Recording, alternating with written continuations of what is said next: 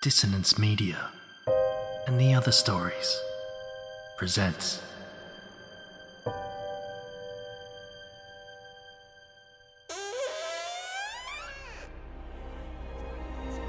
Step into the abyss of After the Gloaming, a gothic fiction podcast that delves into the depths of human emotion, unyielding love, revenge, internal struggles, and restless souls await you in nine haunting episodes where dread, fear, and rare glimpses of eerie happiness linger. Dare to listen on your favourite podcatcher? After the gloaming beckons. Search now, but beware. Innocence will be left behind.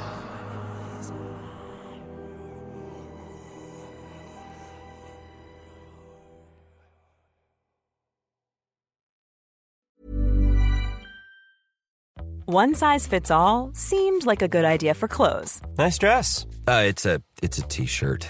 until you tried it on. Same goes for your healthcare. That's why United Healthcare offers a variety of flexible, budget friendly coverage for medical, vision, dental, and more. So, whether you're between jobs, coming off a parent's plan, or even missed open enrollment, you can find the plan that fits you best. Find out more about United Healthcare coverage at uh1.com. That's uh1.com. Hey, I'm Ryan Reynolds. At Mint Mobile, we like to do the opposite of what Big Wireless does. They charge you a lot, we charge you a little. So naturally, when they announced they'd be raising their prices due to inflation, we decided to deflate our prices due to not hating you. That's right. We're cutting the price of Mint Unlimited from $30 a month to just $15 a month. Give it a try at mintmobile.com slash switch. $45 upfront for three months plus taxes and fees. Promo rate for new customers for limited time. Unlimited more than 40 gigabytes per month. Slows. Full terms at mintmobile.com. These aren't the stories your mother told you. No, these are the other stories.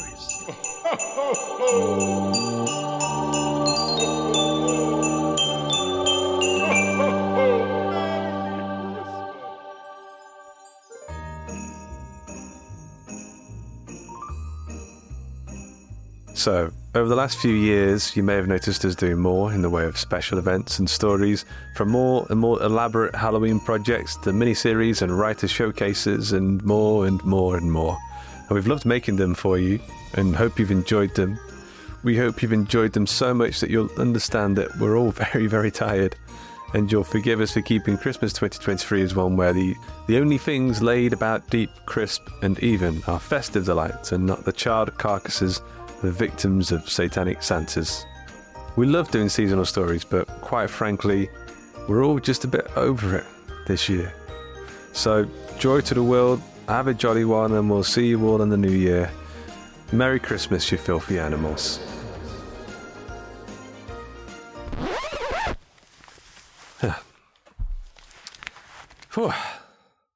And that is us done for another year. They won't miss Christmas stories. Easter horror is the new hotness now, anyway. Glass of nog and then straight to bed for me, I reckon.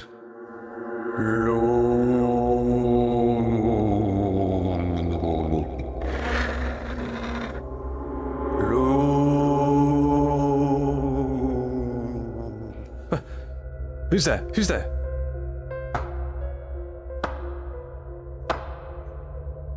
Uh, come in. You must beware, for no good can come of neglecting to tell a good ghost story. Or for, in the run up to Christmas, preferably in a prestige format of episodes with a seasonally appropriate wraparound story. Dan? Daniel Willcocks, one of my original Hawk and Cleaver business partners. Have you come to haunt me? Do those chains symbolize a terrible punishment that awaits me in the next life? Should I not change my ways? And now that I think of it, when when did you die? I, I, I didn't. Um, but I did come over to try and get you to reconsider the decision on doing a Christmas special this year. Also, if I'm staying, can I borrow a padlock to chain my bike up? You can't be too careful around this part of town. I'm really not sure, mate. I'm fairly certain I've just not got a Christmas story in me this year. I suspect it's going to take multiple convincing arguments, possibly set in differing time periods, to get me to the level of inspiration required. That could probably be arranged.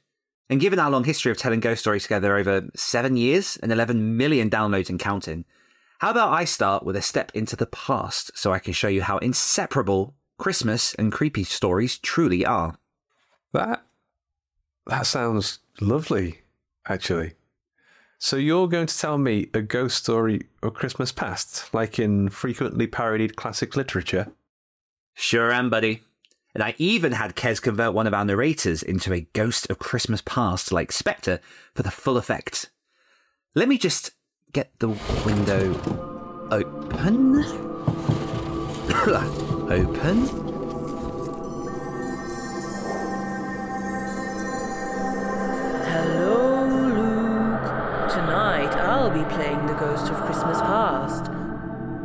Boy, sounding like a ghost is really exhausting. Anyway, I'm performing a story for you that really invokes the sentiment of the season, if you ask me, even though the story itself takes place long before Christmas as you know it. Humbug. I beg your pardon? A humbug? I always have sweets around the house this time of year. Oh. Go on then.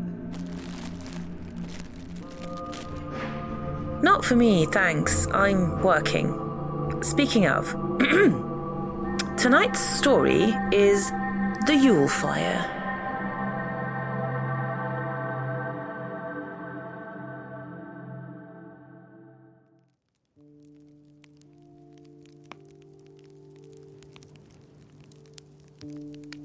Gwyn blew into her hands and rubbed them together to return some feeling to them.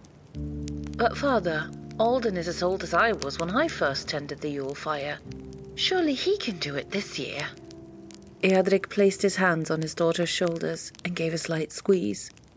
The fire must burn for twelve days and twelve nights. Without it, spirits will walk among us. Without the ashes, our fields will remain fallow. Your brother isn't ready to shoulder that burden. It's not fair. It's not. But the fires must be tended by the young. It's always been our way, and as the daughter of an elder, it's up to you to give the right example. Tomorrow, one of the others will take their turn in the long vigil. Her father placed a cool kiss on her forehead and turned away to join the rest of the villagers. Three years Gwyn had spent the first of twelve days of Yule by the fire, slowly pivoting as long as her legs would carry her to keep the part of her that faced the blaze from overcooking while the other half froze to death. This year should have been her chance to join the feasting, to weave through the crowd in a string of dancers, Eleanor's hand in hers, Eleanor with her braids the color of new oak and eyes the color of the sky just before dawn. Eleanor, who knew each growing thing in the woods and fields, and whose fingers were tinged green more often than not. She stomped her feet, pulled her hood up higher over her head, and scowled at the flames until her eyes smarted from the sharp light. Footsteps rushed up behind her and she turned. Alden ran up to her, a wide, eager smile on his face. Gwyn, you forgot your mittens and I saw you rubbing your hands and I thought you might want them, so. Yes, thank you. I warmed them by the fire for you. Thank you, Alden. What's wrong? Didn't you want. Nothing's wrong. Gwyn snatched the mittens and turned back to the fire. Are you. Are you mad at me? No. Who are you mad at then? I'm not mad. Your nostrils are flared and you're going red in the face. You always do that when you. Alden? His lip trembled and he wrapped his arms around his waist. Sorry, I just thought you looked cold and I, I just wanted to help. I'm not mad. Just go inside. Please.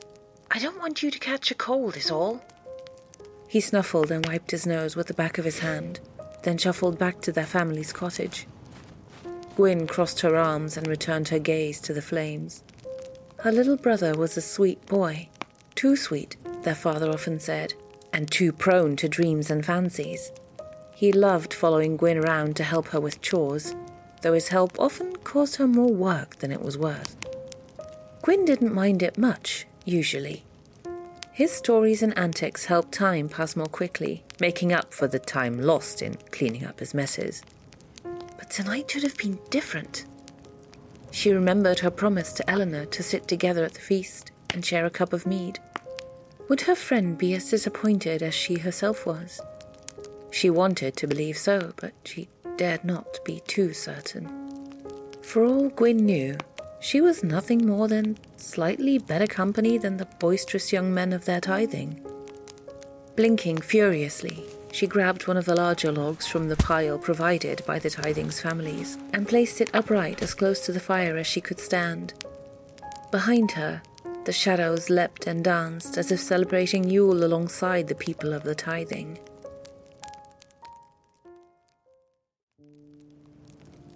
Overhead, the stars wheeled while Gwyn awaited the dawn. Now and then she rose from her log to stretch her legs and swing her arms. The woodpile dwindled as she fed the fire, making sure to alternate oak for strength and longevity, birch to cleanse the land, rowan for protection. The others had a meaning and purpose too, she supposed. Hazel, ash, hawthorn, alder, holly, willow, her father probably expected her to know, but Gwyn shrugged and returned to her seat. She'd keep the fire burning. If that did not suffice, he could let another take her watch. Cold bit at whichever part she turned away from the bonfire. She should thank Alden in the morning. She wiggled her fingers in the mittens he'd brought out to her. She was grateful for them, but she'd be even more grateful for the first lightening of the eastern sky. The sunrise would bring with it the promise of a bed and some well deserved rest, but first she'd have to last through the night, with no other company than the crackle of the flames. Her yawns would no longer let themselves be stifled, and her eyes grew heavy, but she dared not close them too long. When strong hands suddenly gripped her shoulders, she gasped, Sleeping on your watch, Gwyn? Eleanor's voice was rich and husky, her scent earthen and green as always. She didn't release Gwyn, but her grip softened. Gwyn's cheeks burned with a heat she couldn't attribute to the fire alone.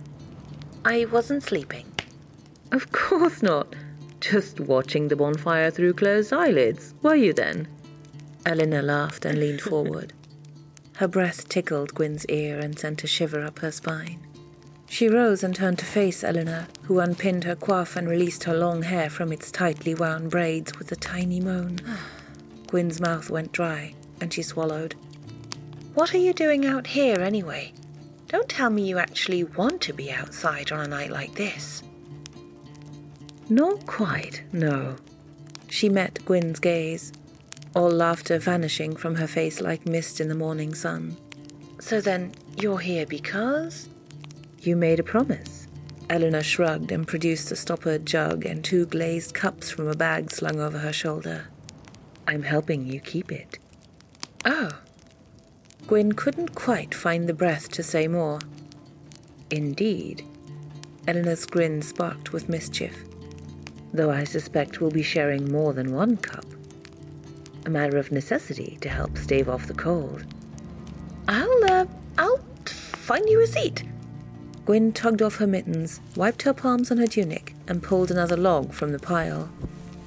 Of all the things that might have happened during a Yule fire vigil, this one she had not expected. The scent of the mead alone was heady, laced with spices, and somewhat dry. A stronger brew reserved for feast days, and even then watered down for the younglings. Its bite was mild enough to still be pleasant, more glow than burn. Eyes gleaming, Eleanor refilled their cups as soon as they were drained. Gwyn sipped her second cup more slowly.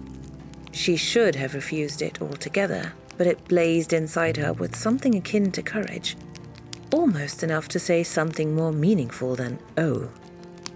When Gwyn rose to toss more wood on the bonfire, the world spun about her. As she returned, Eleanor held up the flask. Another? Uh, thank you, but I'll land in the flames myself if I'm not careful, alongside the next log. How about I make us some tea instead? Gwyn gently took the flask and replaced the stopper.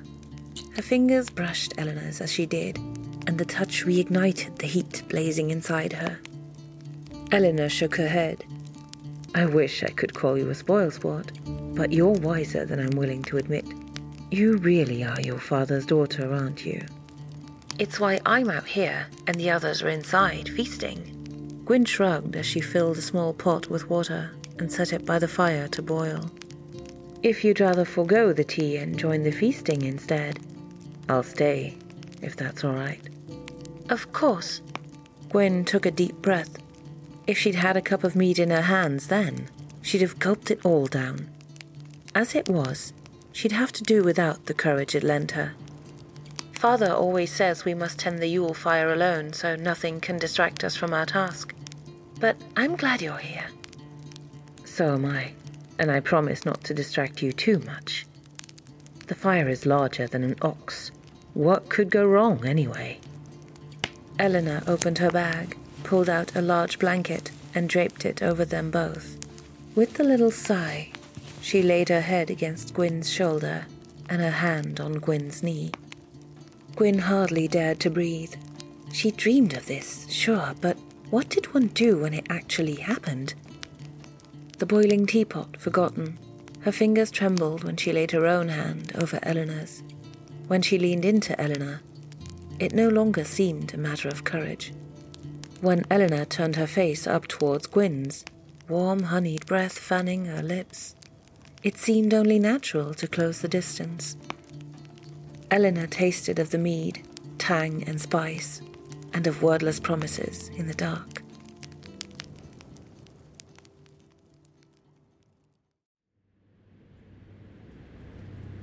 Gwyn awoke to a cold wind and a weighted silence where the glow and crackle of flames should have been. The only warmth came from the blanket and Eleanor half draped over Gwyn. Before her, the ink of the night sky diluted to a murky grey. Pulse racing, she shoved Eleanor's arm aside and clambered from under their makeshift nest. No, no, no, no, no, no, no, no, no. Eleanor mumbled something in her sleep and reached for Gwyn. Elle, wake up! What? Why? Is it morning already? The fire! Gwyn's voice cracked with panic. Eleanor shot upright, eyes wide. no. Yes! Gwyn's throat tightened. We've got to get it going again. Um, you you go and find some kindling. I've got a tinder box in my bag. Wrapped in the blanket, Eleanor shuffled round in the dark while Gwyn pulled on her tunic. If the elders find out, you know they'll blame every single misfortune this year on us. We did let this happen. Every year things go wrong, even if we do have a bonfire roaring for 12 nights, even if we braid and keep corn dollies and follow the rest of their stupid traditions. Eleanor snorted. You mark my words. They'll predict a famine, a plague, a blight on the crops, and three more disasters. They won't find out. There's still time. Gwyn's stomach lurched as she located her bag, shook the contents out, and grabbed the tinderbox, a gift from her mother the previous year's midwinter celebrations. Her fingers traced the rose carved into the lid before she yanked it open and grabbed the flint and striker from their place. Silently, she headed to where Eleanor knelt at the cold remains of the bonfire. I'd hoped there would be some coal still smouldering. Gwyn reached for her hand and gave it a quick squeeze. We'll have a right blaze going before you know it. Don't you worry. The eastern sky grew paler as they worked together, but by the time streaks of purple washed out the last stars, they had a modest yet believable bonfire burning cheerfully. I'd better get inside before people start waking up. Eleanor took Gwyn's hand in her own, pressed a kiss to Gwyn's lips, quick but soft enough to leave Gwyn craving more, and faced the eastern sky. Her hand fell away, and at her choked cry, Gwyn looked up. The sky ought to be a riot of pinks and powdery greys and blues by now. Instead, she stared open mouthed at wisps of leaden clouds streaked through with sullen dark red like the last dying embers of the bonfire she'd let die. Gwyn didn't know how long she and Eleanor stood side by side in silence under that angry glare. In their cottages, villagers stirred, preparing to greet the sun after the first of the twelve nights of midwinter. Above the horizon rose the first crescent of sunlight. But instead of hope, growing dread washed over Gwyn. The celebrated, much awaited dawn showed not the blazing disk of other midwinter mornings, but a black gaping maw ringed in flame. Frozen, Eleanor and Gwyn locked eyes in the half dark. Around them, Wailing voices dipped and rose in a tidal wave of despair.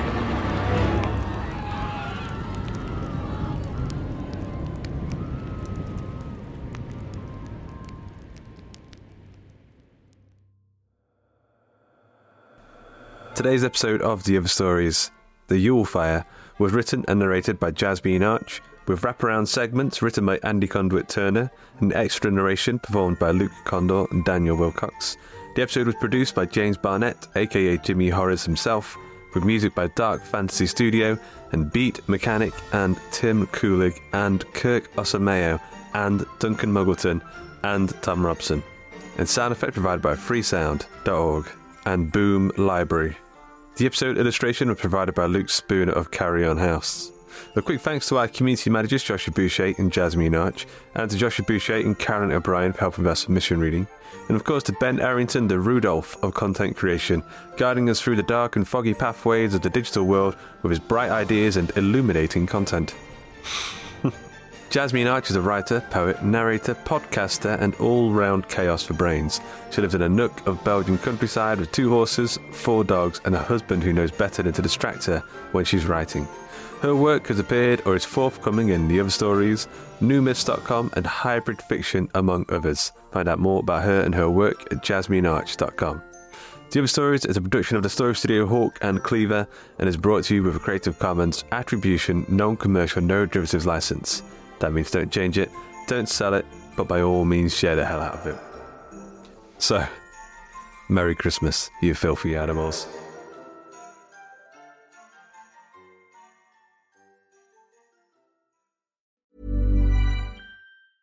Hey, it's Paige DeSorbo from Giggly Squad. High quality fashion without the price tag? Say hello to Quince.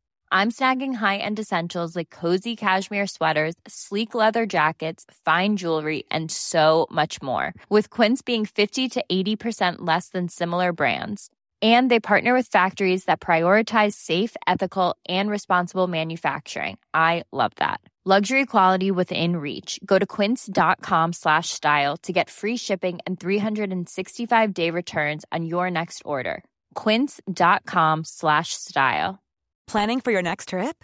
Elevate your travel style with Quince. Quince has all the jet setting essentials you'll want for your next getaway, like European linen, premium luggage options, buttery soft Italian leather bags, and so much more. And is all priced at 50 to 80% less than similar brands.